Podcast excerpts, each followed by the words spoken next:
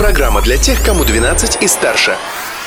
Колесо истории на «Спутник FM.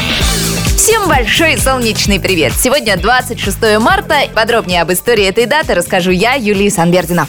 Изобретение дня. В этот день был запатентован медицинский пластырь. На самом деле его придумали раньше, но в 1920 году он обрел привычный нам вид. Находчивость проявил сотрудник компании Johnson Johnson Эрл Диксон. Все дело в том, что жена Диксона плохо справлялась с домашней работой. Многочисленные порезы и ожоги пальцев мисс Диксон вынудили ее мужа придумать что-нибудь эдакое для перевязки ран. И он придумал пластырь на радость жене, начальнику и нам. Так что шершеля фам. За каждым успешным мужчиной ищите женщину женщину. Личность дня. На радость маме и папе в этот день в 1893 году родился член исполкома Коминтерна, деятель итальянского коммунистического движения Пальмира Тольятти. Почему мы о нем вспомнили? Потому что с 1941 по 43 годы Тольятти жил и работал в Уфе. Об этом напоминает мемориальная доска на доме номер 61 по улице Ленина.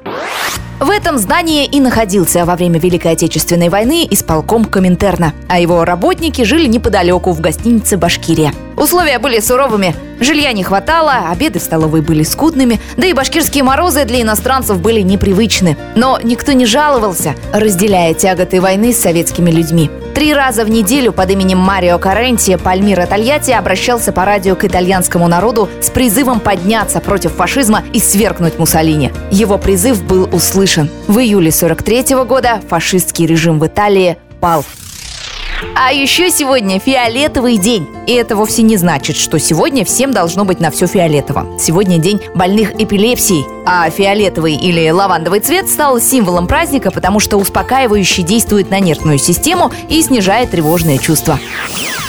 Спокойствие, только спокойствие. Завтра в то же время продолжим наши прогулки по истории. А на сегодня все. Юлия Санбердина, Спутник ФМ.